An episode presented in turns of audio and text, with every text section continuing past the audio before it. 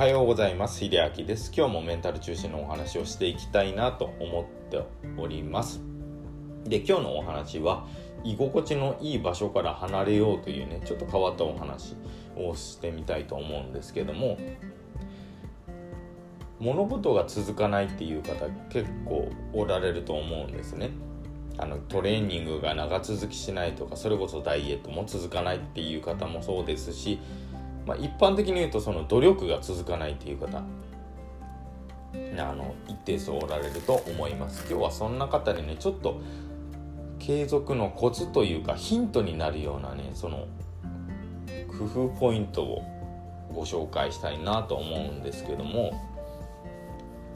人間にはあの環境に合わせて自分の中の自分の体内の中の免疫とかね体液が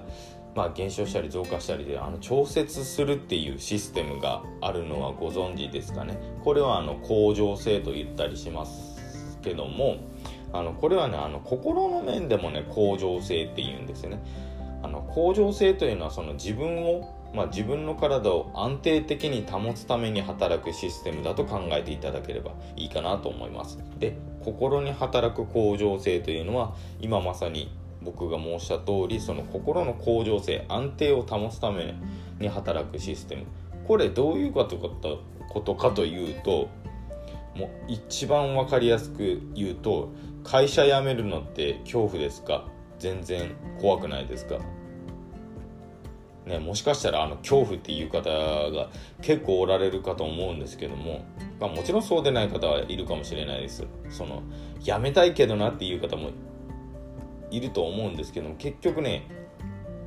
安定したところから離れると怖いっていうのはあの人間の心理的にはこれ避けられない感情というかそもそもが備わってる感あの向上性というものなんでじゃあこれをねその変えていこうとか物事を継続できない部分においても変えていこうというんだったらこの向上性自体を変えていく必要があるんですね。じゃあその先ほどのその会社を辞めるのは怖くないですか？怖いですか？っていうこともこれも言って言ってしまえばいっぺん会社を辞めてその転職とかしてしまえば別にもう怖くなくなるわけですね。これなぜかというともう変化して新しいステージの方に無理やり環境を置いたから。なのであのダイエットとかする場合もそのお家で頑張れる方っていうのも結構いると思うんですけどもあの例えば今 YouTube 部ねあの一番人気で言うとそのタクトレで有名な竹脇まりなさんですね。竹まりさんってよく言われますけどもうちもねあの妻と一緒にやってたんですけどもあれはねあの竹まりさんを中心としたあの何でしょう一緒の志を持つ仲間っていうのがその YouTube を見てる方同士でつながってるんですね。なのであの続ける続けられるっていう方が多いんですよ。なのであの仲間を作るとねダイエットって結構ね続きやすいかなと思います。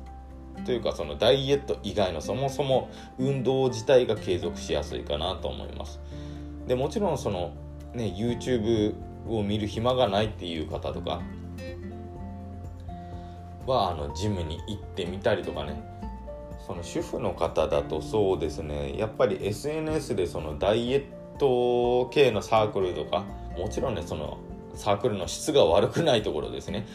その SNS サークルの質が悪くないところに飛び込んでみるとその自分はこれこれこれ今日頑張りましたっていうね今日の積み上げみたいなのが出てますよね。よくあの Twitter とかでも積み上げを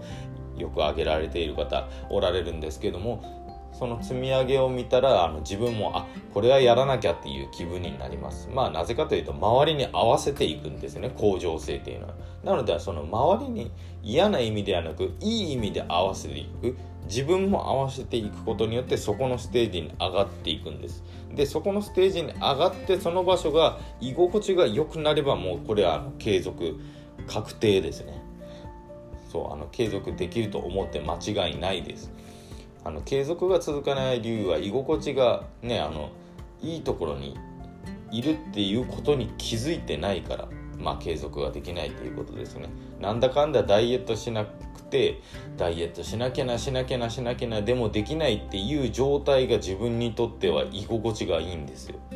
まあ、都合が悪いことに。だったら一回その場所を勇気を出して離れてみる。まずそこが第一歩ですね継続するためには。なので今日はあの継続するためにはとりあえず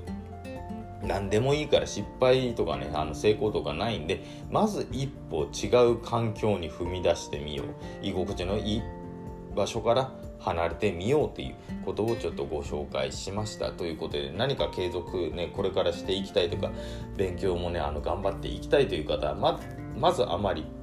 肩に力を入れずまず淡々と場所を変えたり、まあ、やり方を変えたりね。そこがあの新しいステージになるようにあのまずやってみるといいかなと思います。あの心もねあのちゃんと少し1段階2段階上にもうすでにいる自分を想像しながらやってみるといいかなと思いますのでご参考にしてみてください。今日も最後まで聞いていただいてありがとうございました、えー、またここのここならの方ねあの受け付けております。あのただの雑談でも構いません。あのちょっとした不安事でも構いません。あの相談したいということがある方はあのここならの方にあのリンク貼っておきますのでぜひぜひご応募ください。ご応募というか受け付けておりますのでまあ僕と一緒にお話してみませんか。ということであなたの心が明日も晴れますように。それではまた明日。